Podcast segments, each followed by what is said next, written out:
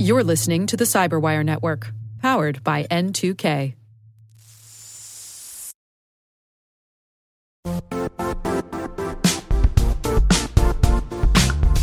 And now, a word from our sponsor, Zscaler, the leader in cloud security. Cyber attackers are using AI in creative ways to compromise users and breach organizations. In a security landscape where you must fight AI with AI, the best AI protection comes from having the best data.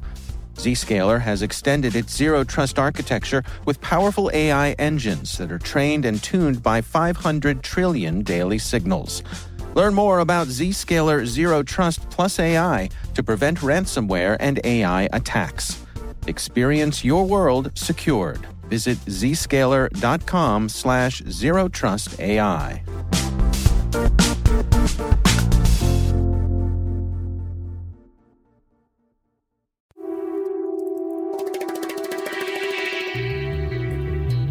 Hi, and welcome to SpyCast, from the secret files of the International Spy Museum in Washington, D.C. I'm Dr. Vince Houghton, the museum's historian and curator. Every week, SpyCast brings you interesting conversations with authors, scholars, and practitioners who live in the world of global espionage. If you have any questions, comments, or concerns about SpyCast, or if you want to suggest someone who might be a good future guest, email us at spycast@spymuseum.org. That's spycast@spymuseum.org. Also, if you like what you hear, and even if you don't, please take a minute and review us on iTunes or whatever platform you might be listening. We're always looking for ways to make SpyCast better, and you can help.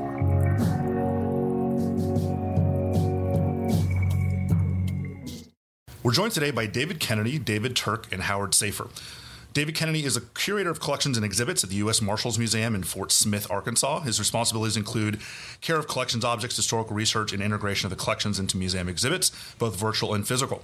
He is the author of Guns of the Wild West, a photographic tour of the guns that shaped our country's history, and the content advisor for Catherine Brevard's The Story of Guns, How They Changed the World.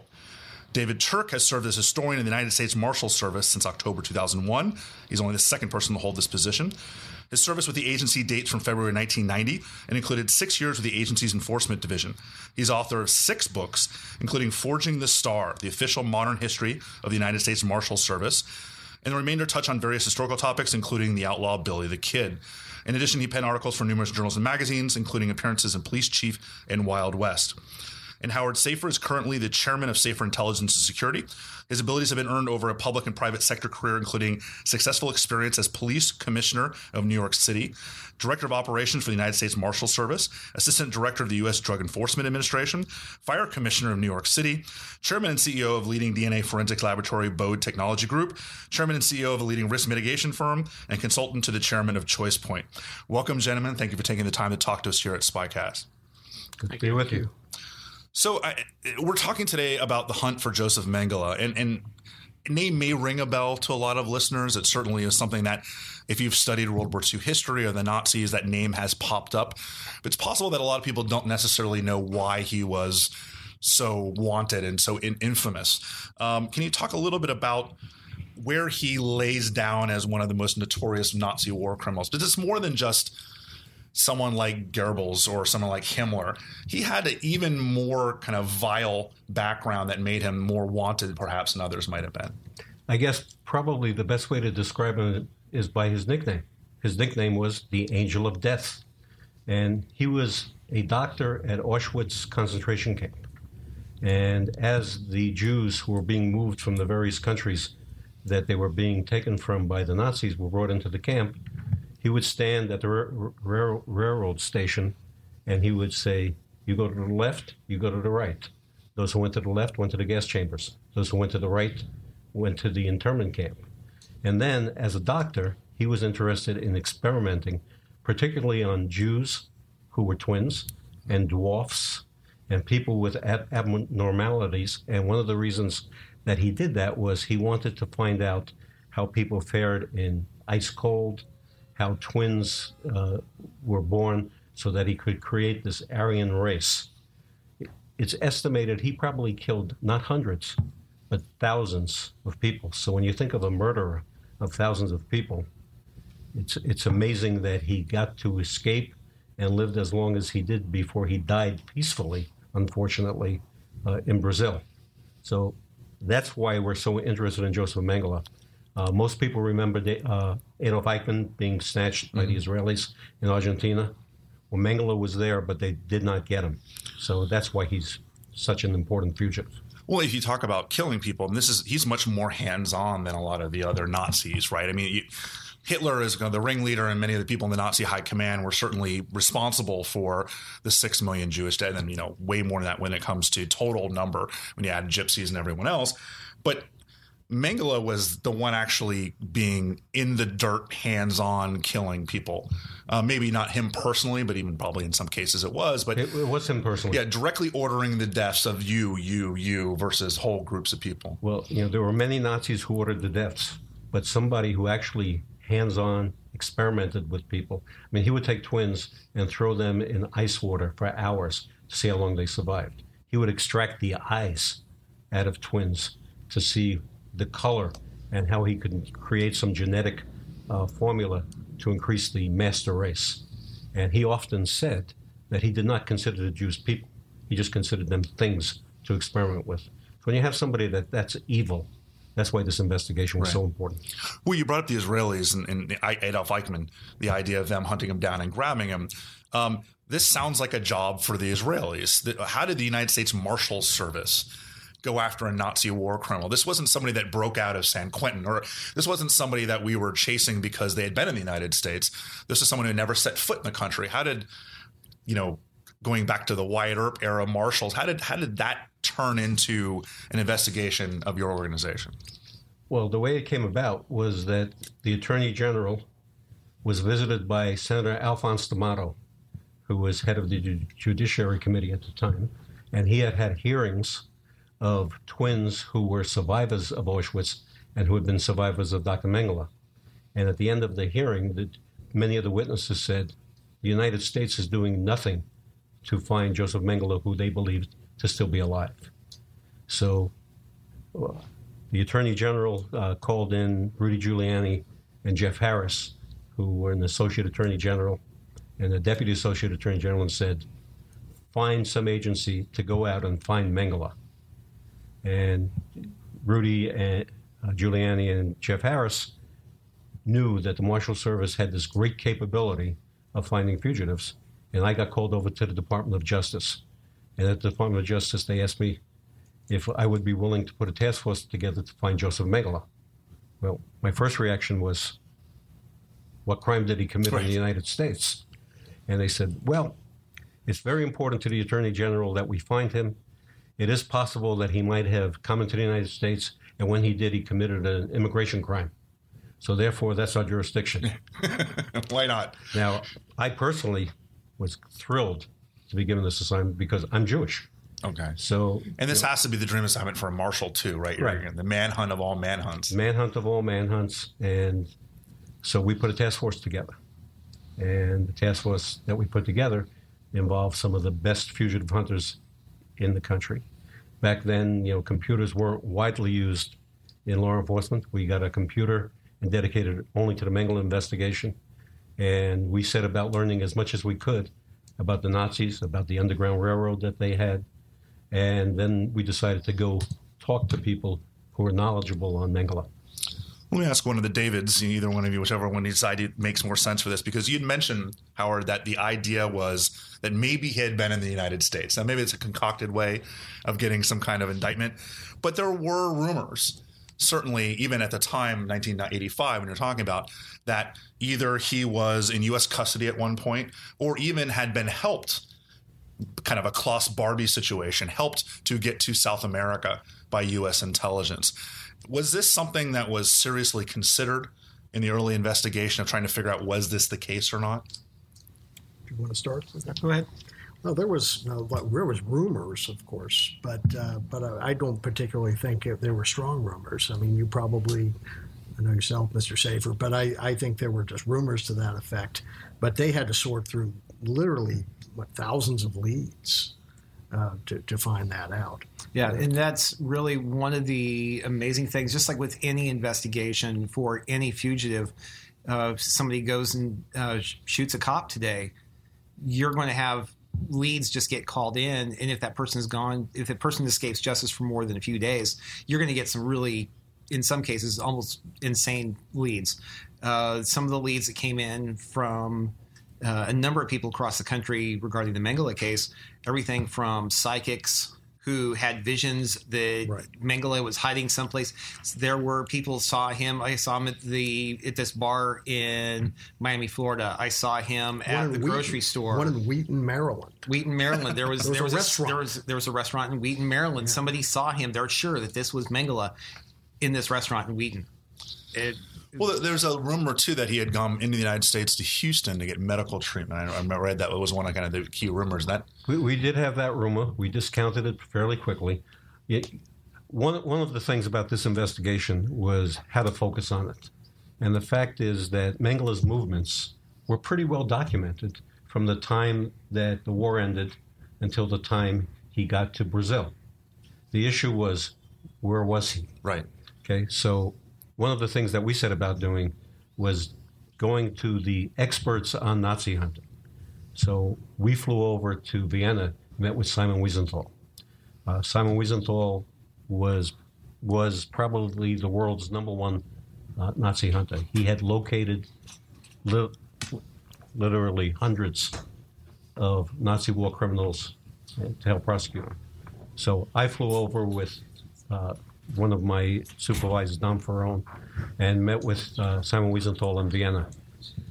He did not have any current information, but what he did do was he gave me business cards. And on those business cards he wrote, "Howard is my friend.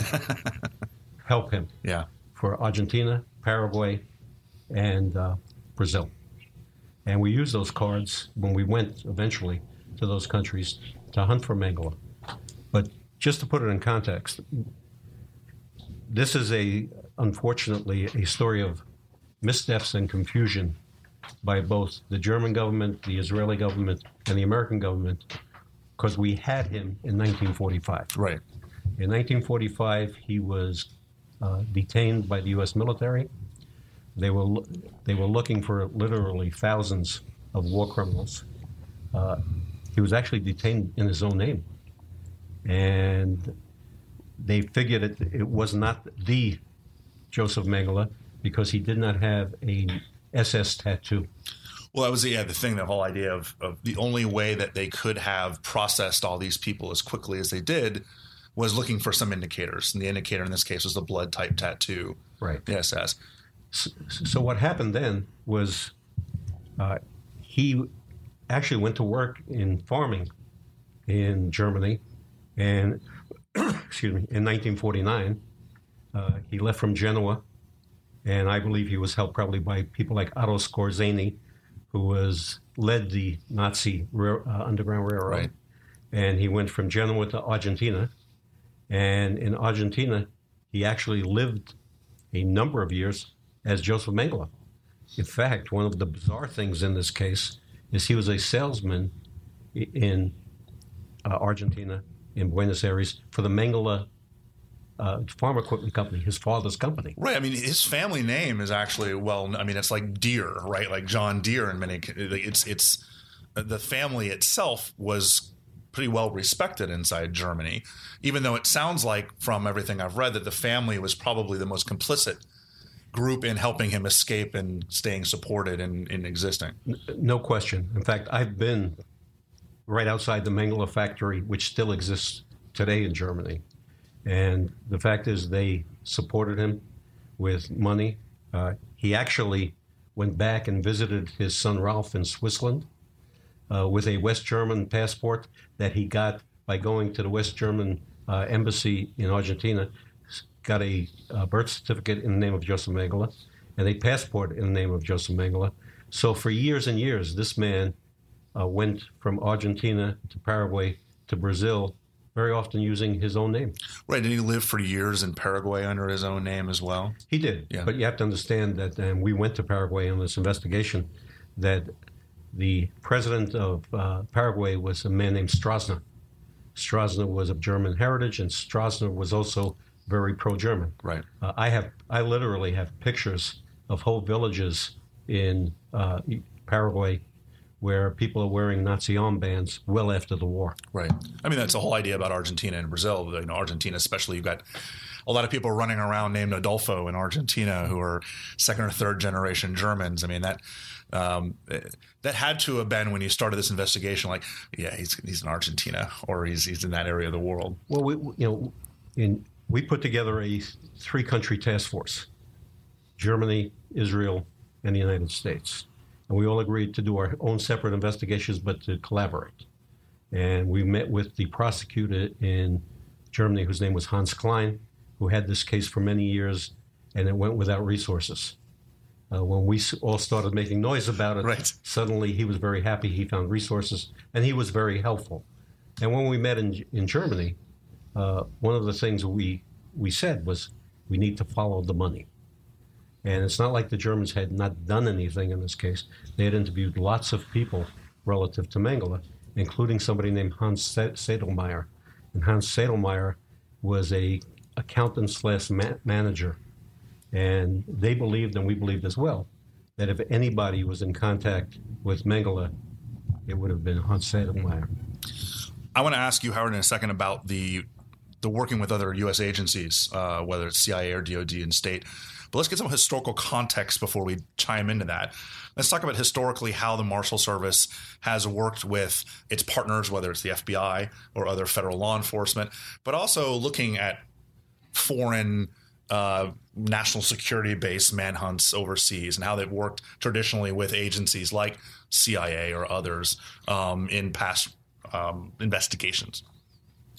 Okay, so you were referring to overseas or domestic? Both. I mean, kind of more interagency cooperation across the bay. Well, I think, of course, you know, in the witness security area, of course, we've had the exchange of spies that was quite well known, which Mr. Safir probably could refer to as well, across the bridge, which was, you know, that was in the, when was it, 89, 80, 87? 89, and in fact, it was at the Glenicky Bridge between West Berlin and East Berlin, and this is an interesting bridge. In fact, there was a movie made about it. Yeah, Abel and Powers were Colonel Abels and Francis Gary Powers were exchanged there. But the interesting thing that I found, and some of the people in this room, like Al Matney, were there with me, was that it was a bridge used only for one thing: spy exchanges. Yep. It had a galvanized fence in the middle. The West German side was beautiful, painted, paved. The East German side was rusted, grass growing up. But we did two spy exchanges there, and the Marshal Service was picked because they knew we knew how to do those things. Right. Among other things, of course, our extraditional responsibilities put us in cooperation. It always has been. It's not as much of an espionage sort of activity, but you know, that has also been part of it. Domestically, probably one of the most interesting historical stories occurred in the War of 1812. It was part of the Battle of New Orleans in 1815. It didn't take place on foreign soil. It took place on our own when the British had already actually signed a peace treaty. Right. The war was technically over by the time Andrew Jackson. It was already over. Yeah. And the British decided to take one last swipe at us in New Orleans. And Andrew Jackson was taking the overland route. And he had to employ, luckily, we had a very sharp U.S. Marshal in New Orleans by the name of Peter Duplay. We were very, very fortunate. He had a nice little spy network locally that happened to be pirates. One of them was, you probably well known, as the Lafitte brothers. Yep. And one was in jail, held by us, and we literally let him out of jail. That was part of the deal. To let him spy on the British, to allow the best movements of that British ship. And we actually chose the ground, you know, as a part of that. It wasn't the best ground, but, you know, the Chalmette is where they ended up fighting the Battle of New Orleans. We had actually were better provisioned at that point. They lost. The battle is well known, quite badly, partly because of maneuvering. The British maneuvers didn't improve that, but that was no small part thanks to that spy network. So we did have that. Of course, we have sequestered juries, and you know that is somewhat on, you know, spy work, espionage work. Mm-hmm. We have that sort of thing, including the famous Jimmy Hoffa case. You know, we had numerous sequestered juries there and guarding of witnesses, in which I could go on to that, but I won't. Unless you're going to tell us where he is. No, but I can tell you one of our deputies got in hot water for taking Hoffa to a restaurant, one of his favorite restaurants near Detroit, and got in quite hot water for it. Somehow he coerced them into going to one of those restaurants and got quite big trouble for it, but things of that nature. But we had no Civil War. We had to do several spy busts for Copperheads, when there's no Southern sympathizers, you know, during that particular point. So those are some historical tangents. So. And I think more from a modern perspective, and this is coming in as essentially an outsider to the Marshals Service. At the Marshals Museum, I'm not an employee of the service, but we work hand in hand, and we get a lot of information from them, and we're very fortunate to have the relationship we do. Coming as an outsider, domestically, the Marshals Service is very much a force multiplier for city, county, state, federal law enforcement, the resources they're able to apply to cases, and the participation and the work that they receive, the assistance they receive from those same organizations to get their respective missions done. When it goes to foreign involvements, I think what a lot of people miss is when they think of national police, they think of the FBI. But when you look at most other nations, their national police organizations are much more closely organized and have the responsibilities similar to what the Marshals Service has in the United States. So they're very much similar organizations, similar missions. And viewing it as an outsider, I get to see how those same organizations, that's one of the reasons why they work so well together with the Marshals Service, is because they're essentially doing the same job for the different nations, and they work much more on a level basis rather than being, as in the way of the FBI, almost an internal intelligence organization, law enforcement organization that does investigative work, or the CIA doing external intelligence gathering and operations. Well, this investigation you've already talked about, it including multiple countries, Germany and Israel, and certainly you're dealing with South American countries as you're moving through them. What other organizations? You have to think, obviously, Department of State may have been involved since you're tramping about the world. But did you draw upon the resources of the intelligence community? Did you talk to CIA? Did you work closely with those that had maybe the information, the sources overseas that you may not have had? Absolutely. Of course, relative to the Department of State, we try to keep them out of it as much as possible. The Department of State is about diplomacy. Yes. Catching fugitives is not about diplomacy. But we did work closely with the CIA. At the time, Claire George was the Deputy Director of Operations. Claire and I became very good friends and worked on a number of operations together. In this operation, Claire alerted his chiefs of station in Argentina, Brazil, and Paraguay to help us. And they did help us. Unfortunately, they didn't help us catch them, but they did provide us with a lot of information. And, in fact, we went to Buenos Aires and went to the place where, and this is an interesting part of the story, where Adolf Eichmann had been seized by the Mossad in 1960. And what happened then, and most people don't realize, when the Mossad went to Argentina, they were looking to catch two people, not just Eichmann. They were looking for Mengele.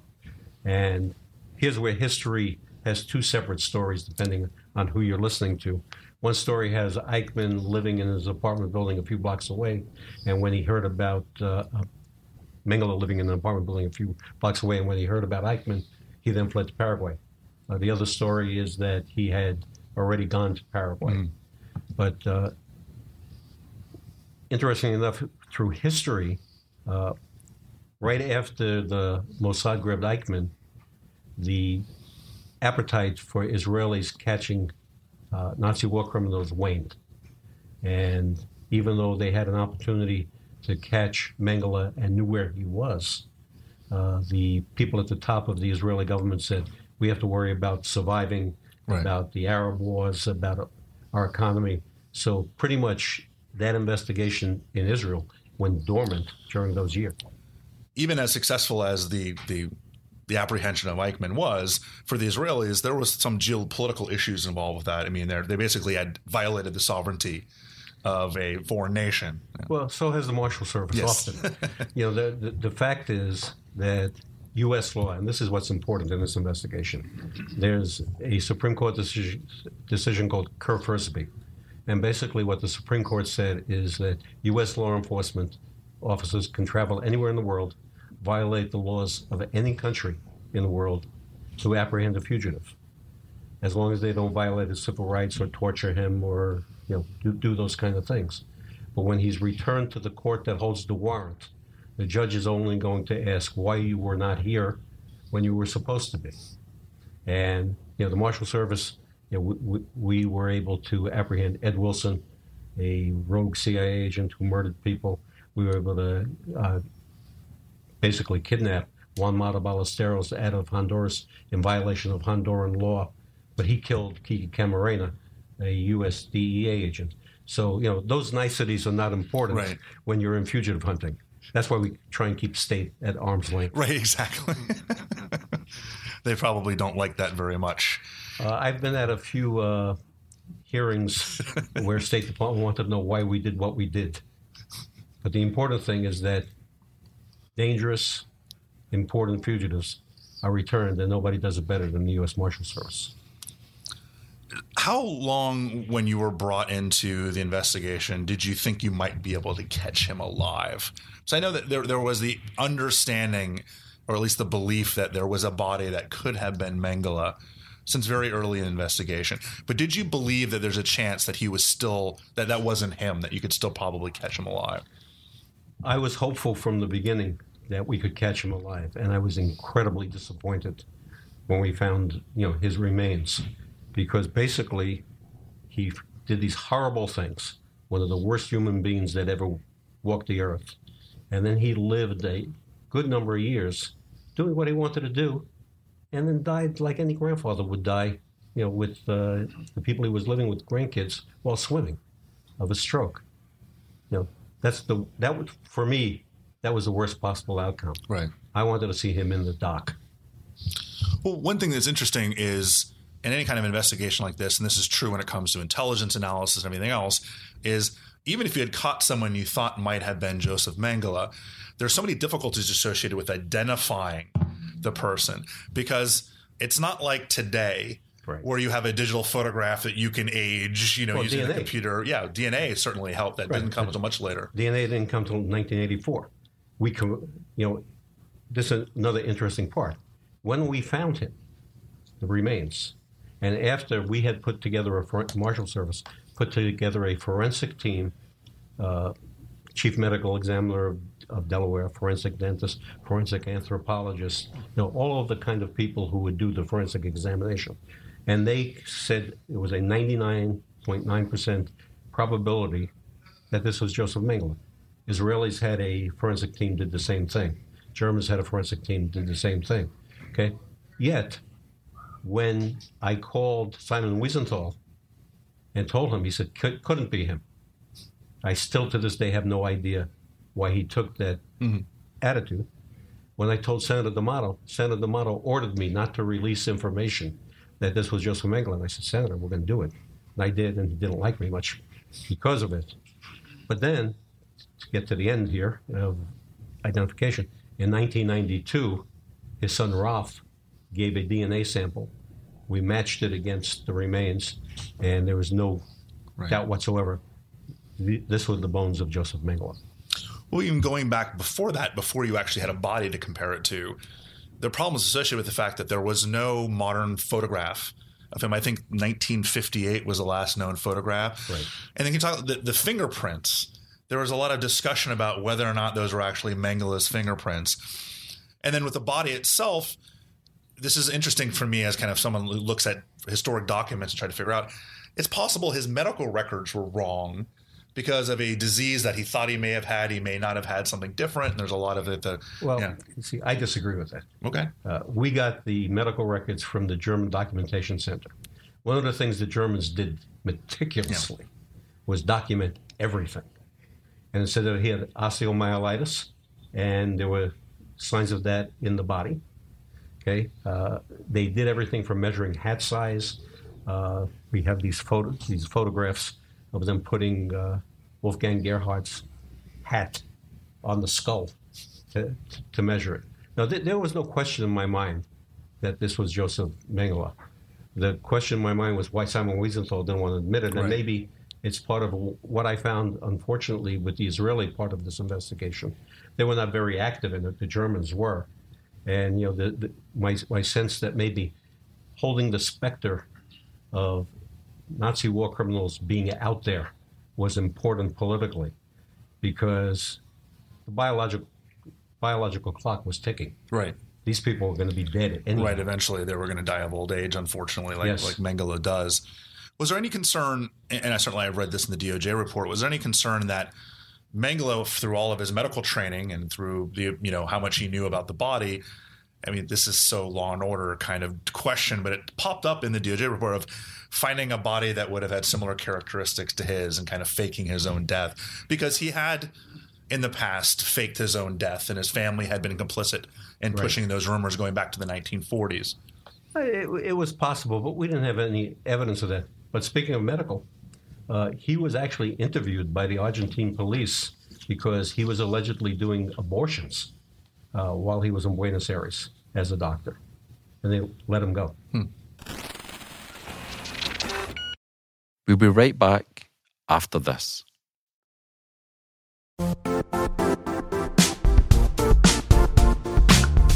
The IT world used to be simpler. You only had to secure and manage environments that you controlled. Then came new technologies and new ways to work. Now, employees, apps, and networks are everywhere. This means poor visibility, security gaps, and added risk. That's why Cloudflare created the first-ever connectivity cloud. Visit cloudflare.com to protect your business everywhere you do business.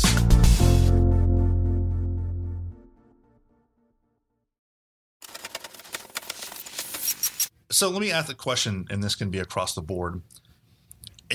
Reading this, it feels, we're using counterfactual hindsight in this case, and we're kind of judging those in the 1940s the kind of way that we would treat it and would say, if I was there, I would do it different. It's like, if I had met Hitler when he was 20 years old, I would have punched him out. Well, we had him in 1945. We had Joseph Mengele in 1945 in American custody. Should we have had him then? Should we have caught him then?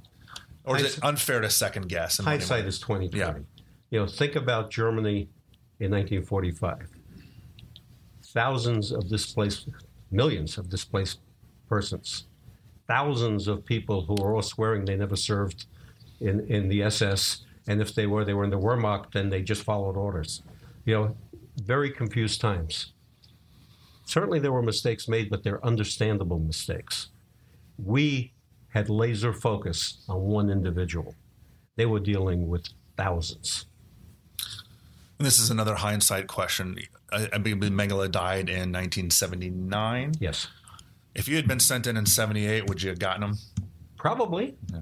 I believe that our people are so good, and we had such help from both Nazi hunters and the intelligence community, that I believe we absolutely would have found him, because there were many, many documents.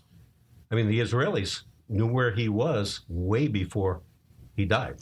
They just chose not to go get him. Did this set a precedent, or at least create a model for overseas relationships and cooperation? Because I know, and even, people know that maybe it's the story of El Chapo and others that have been fugitives, not necessarily of the United States, but there's been cooperation across the board between the Marshal Service and others. Was the Mengele investigation used as a model for how to do this kind of thing in the future? It was partly used, but, the fact is the Marshal Service has great relations overseas. Their witness security program is the best in the world. We have shown many countries how to put a witness security program together. We've had representatives at Interpol since the early 80s. So,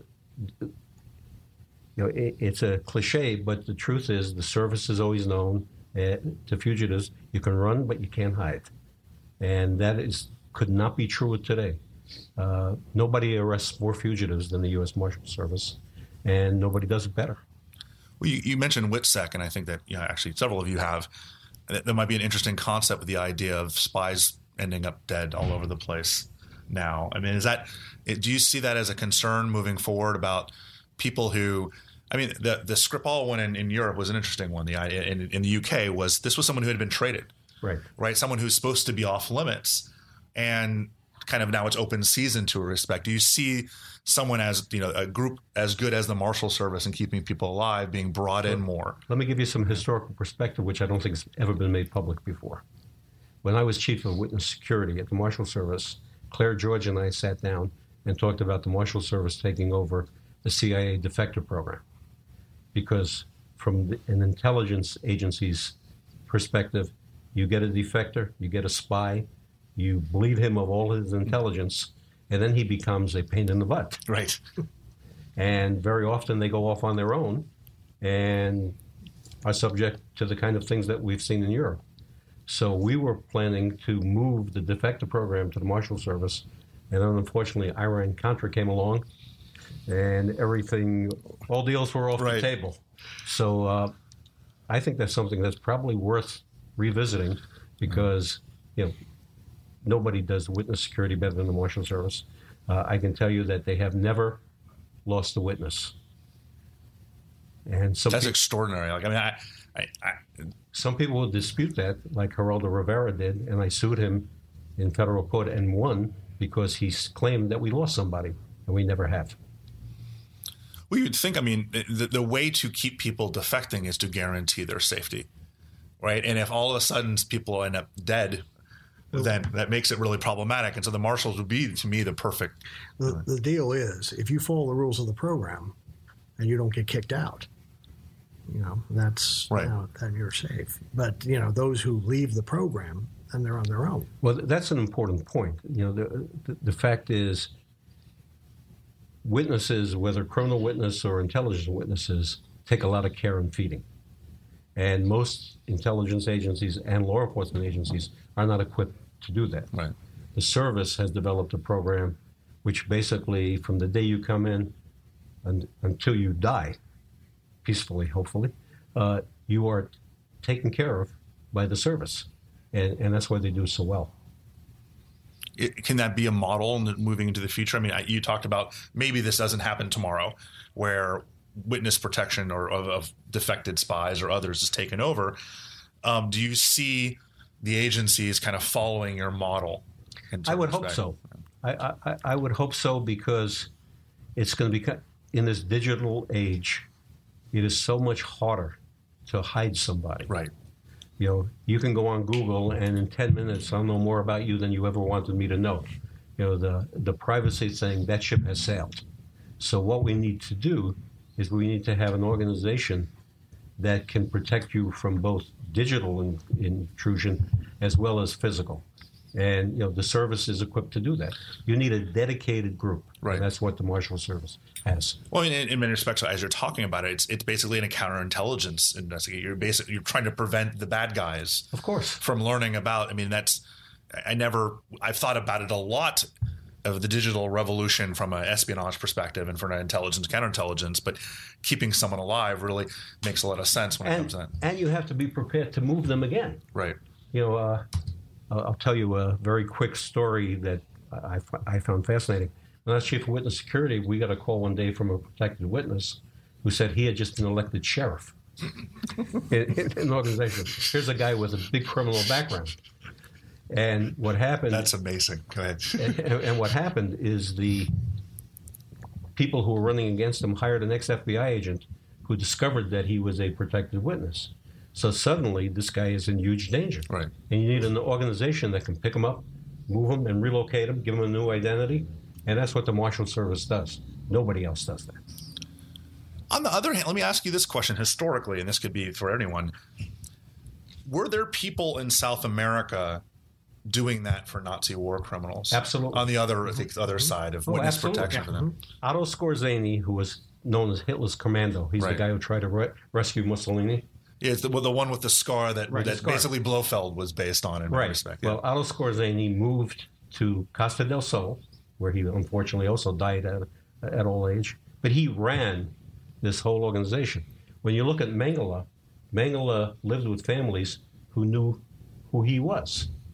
And they helped facilitate moving him, documentation, looking for threats, counterintelligence, as you say. So absolutely, hundreds of Nazi war criminals didn't end up in Argentina by mistake. Right. You know, the Perones were very pro-Nazi.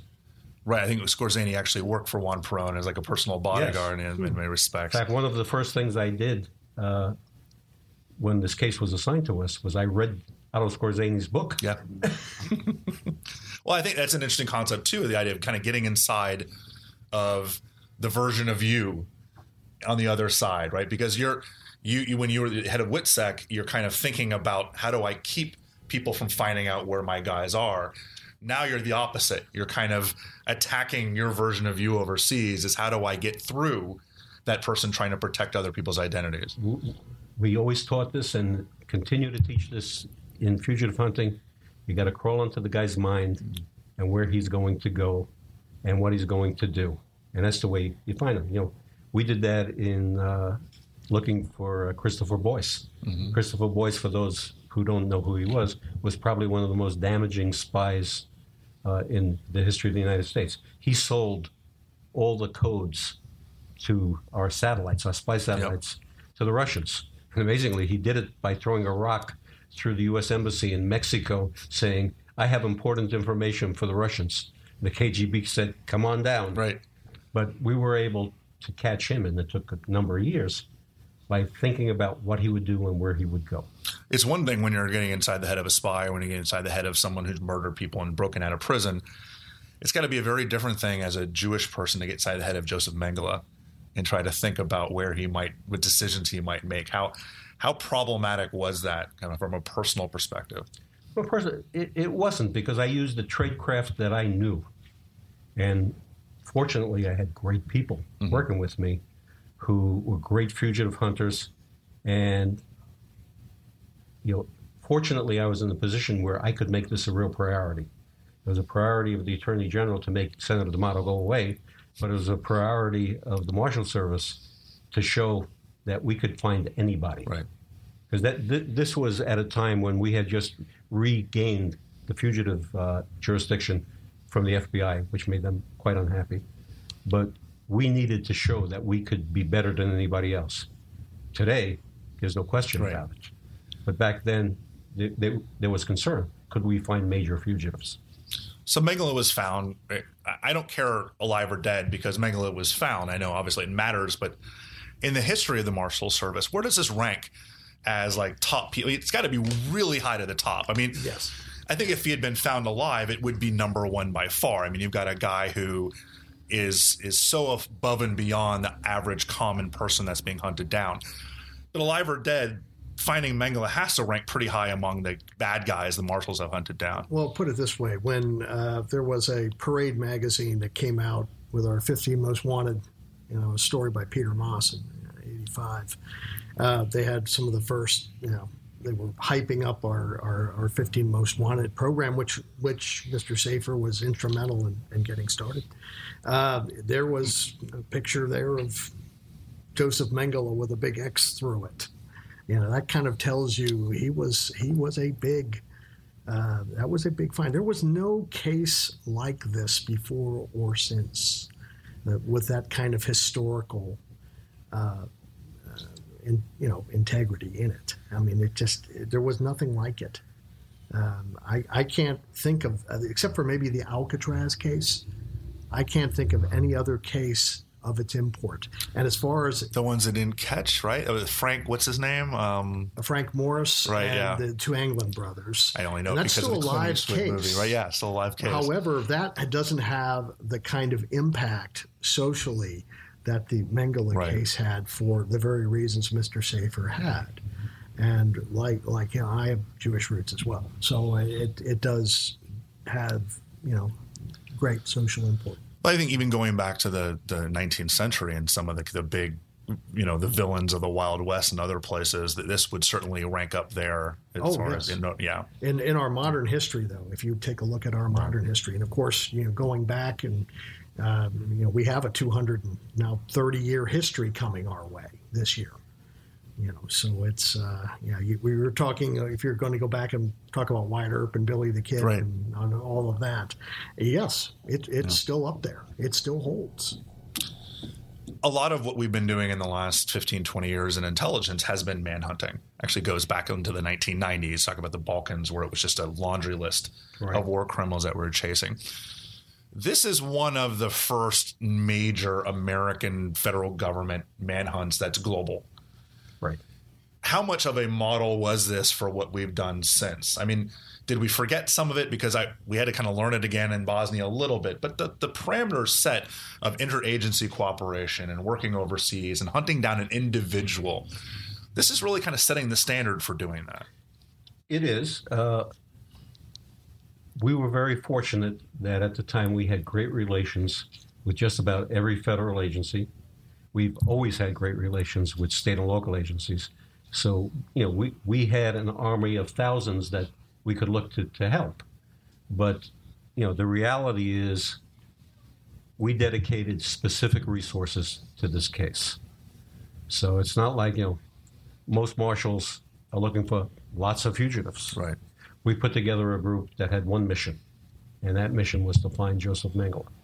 We took a computer, which was like, for the Marshal Service, new equipment. Well, in 1985, yeah. Right, back then. And we dedicated it to following up thousands and thousands of the leads. So, you know, I think it set the model, but I think it was, I often tell people timing is very important. And this timing was perfect because from the top, from the Attorney General right down to us at the Marshal Service, there was never a question of resources. Right. And, of course, you can be the best fugitive hunter in the world. If you don't have the backing of the political machine and the dollars and people to do it, you're not going to be successful. If people want to know more about the history of the Marshal Service without buying all the books that you've written, they should do that anyway. They should do that anyway. But if they want a quick, is there a good website? Does the Marshal Service website do a pretty good job in talking about the Marshal's history? Yeah, it's pretty comprehensive. We're in a course of redoing it now, but it's www.usmarshals.gov. And it's got a pretty comprehensive history section. The U.S. Marshals, and Dave can tell you about that. Yeah, the United States Marshals Museum, we're going to be opening up September 24th, 2019. That's the 230th anniversary of the signing of the Judiciary Act of 1789, when the Marshal Service was created, being signed into law by President George Washington. It was the very first thing that the U.S. Senate did during the very first U.S. Congress. It's the oldest agency that was created by the government, and we get a chance to tell that story. The building's going to be opening up. We're going to be the biggest element of that initially is going to be our Hall of Honor, recognizing the many people who have died in the line of duty. Right now, our unofficial list is looking at about 370 people over the history of our nation. The reason why we're in Fort Smith is because a third of that number died in what's now Oklahoma, half of them coming out of the U.S. District Court for Western Arkansas. And the people who came out of there, if you ever think of True Grit, if you ever think of Judge Parker, that's what we're talking about. Right. But that's only a third of what we're going to be telling in the way of a story. We have an entire 230-year history that we'll be discussing. And that 230-year history includes from immediately following the foundation of our country and the acceptance of the United States Constitution all the way up to events which are taking place today and now. And so we get to tell a really exciting story. It involves everything from the Whiskey Rebellion to the Civil Rights movement across our country. We get to talk about the Vietnam War riots. We get to talk about how our country was being formed as we moved west across the nation and how the Marshals were the only law enforcement in the frontier west. We get to talk about what the job was that they did in other parts of our nation, whether you're running WITSEC, running the JPATS, the prisoner transport system. There's so many aspects of our nation's history and our nation's operations. If it was not for the Marshal Service, we would not have the nation operating the way it does. Did I read that you were heavily involved in creating Con Air? That's true. So for our 20 to 30-year-old men out there are going, really? So, yeah. Terrible movie, though. Terrible movie. Well, that's I get the pop culture questions all the time about spy movies. And if you think about it, there's a lot of, from The Fugitive to U.S. Marshals will focus on The Fugitive to Con Air. And there's even the show. I was almost going to make a joke about there's a bunch of former spies and mobsters in Albuquerque because you've relocated all of them to New Mexico because there's that TV show about that. Is there good martial pop culture that's pretty representative of what the service is? Well, I'm sorry. Go ahead, sir. Go ahead. I think the great pop culture is the sting operations that we ran.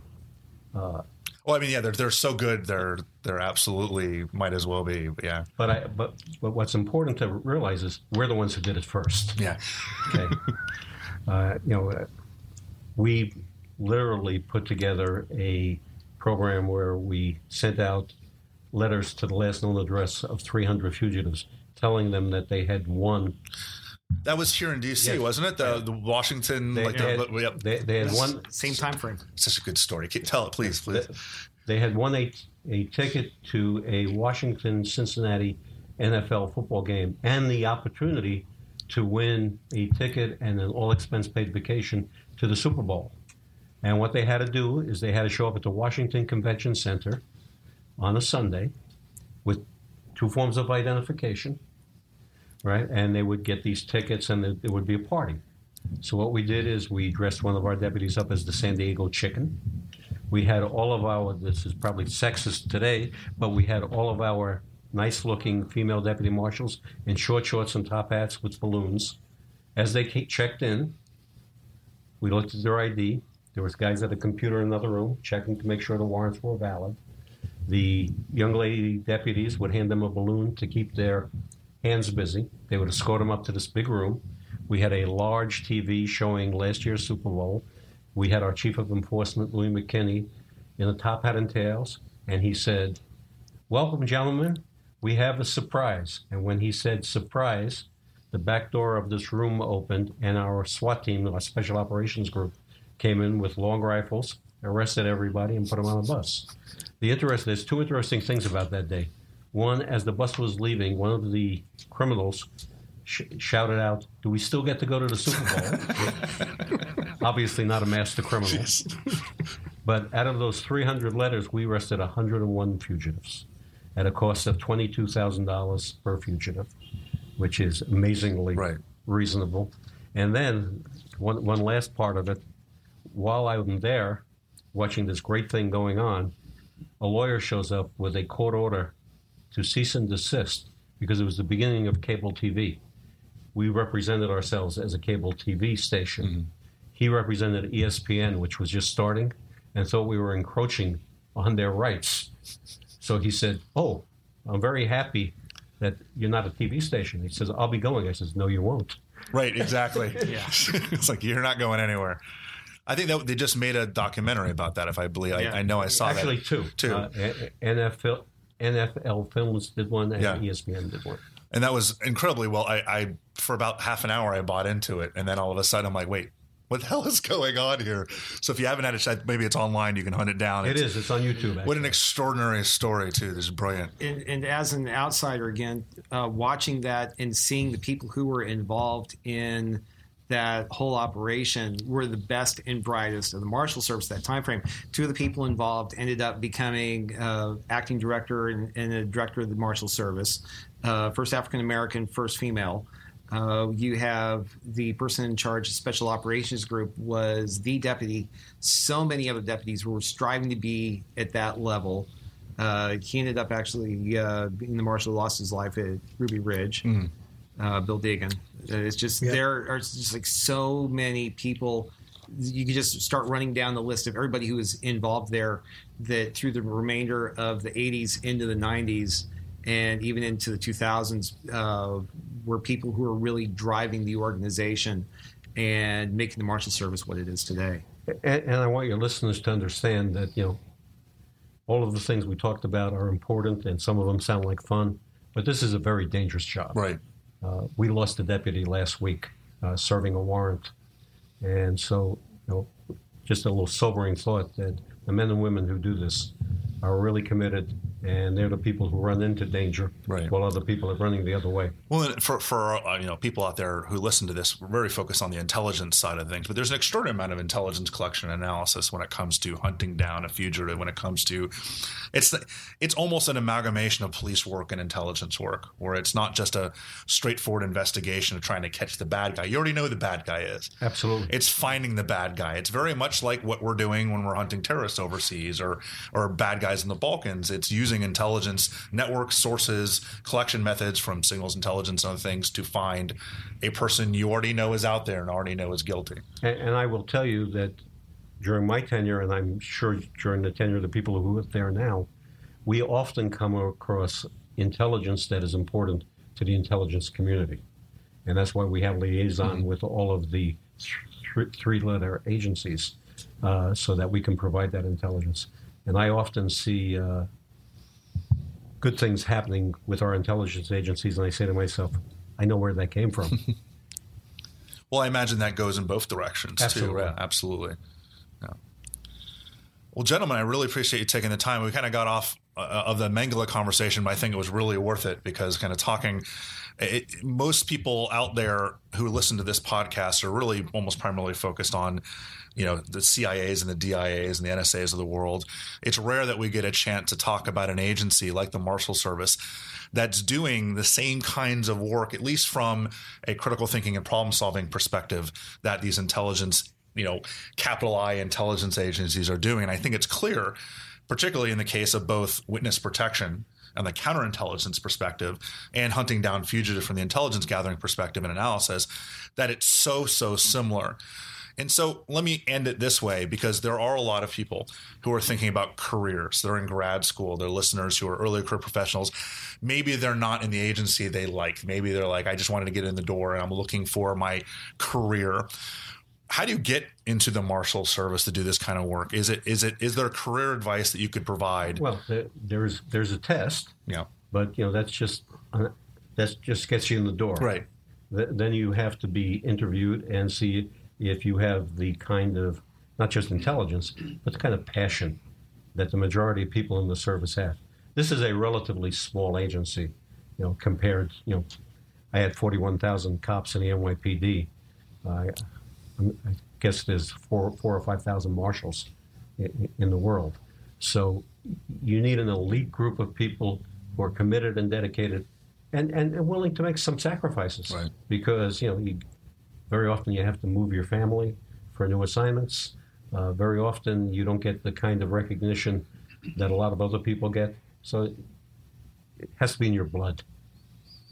Is there a new kind of because it's not like necessarily like going to become an FBI agent where it's like become a lawyer or get a psychology degree or learn some languages. Is there something that makes them, is it now more be digitally proficient? Is it more languages? You need, you know. No, nowadays military, okay, you know, does help. Any kind of military service does help now. Now they are starting to hire more in the operational fields, and we are starting to grow a little bit past that time. But it's not, we're still small. But we're growing a little bit. But it's comparatively speaking, Mr. Safir is absolutely correct. We're still very small. There is strength in that. We work with others, right, that way, and there is a strength in that. Being a former Marine, I equate Marshal Service to the Marine Corps. You know, they're the people. There aren't a lot of them, right? But you know, there's that old saying in Texas Rangers. One riot, one ranger. Well, Marshal Service live up to that. And I would very definitely agree with what Commissioner Safir just said. I've been in and around the military. I've been around law enforcement. I've studied a lot of history and current operations, military and law enforcement. And I had the pleasure and the opportunity to spend a day at the Federal Law Enforcement Training Center watching a bunch of, like I think of it is now as kids, going through the Marshals Service training. And they are some of the most impressive young people I have met. To a one, they are smart, they're well-spoken, they are willing to go above and beyond on physical challenges, on mental challenges. They have a very difficult job that they are learning to do in order to not just protect the courts, not just protect our country. They're also there to do the unenviable job of protecting the rights of the people they have in their custody. Mm-hmm. While protecting themselves, and it's just it's the mental gymnastics that they have to go through in order to do their job while they're going through one of the most physically demanding jobs I've seen is just mind-boggling. The split-second decision making they have to make, and it requires that education as well. So, well, I mean, I think that's.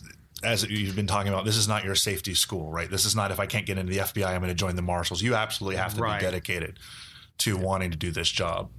Yeah, and it's mental, it's physical. It is very much like to the comment about being like the Marine Corps. It's very much Marine Corps or any special operations branch of any military. That's essentially kind of, in my mind, what you are looking at. This is not county police department work. This is steps and levels above.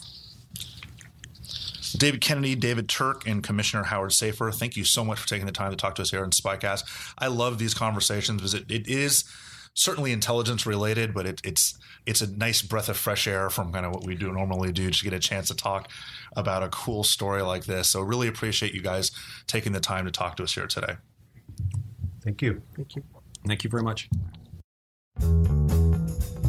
Thank you for listening to SpyCast. Remember, every Tuesday we will post a new podcast available from both spymuseum.org and iTunes. If you have any questions or comments about SpyCast, email us at spycast@spymuseum.org or leave a comment or review on our iTunes page. You can also follow us on Twitter at INTLSpyCast. That's INTLSpyCast. Talk to you next week.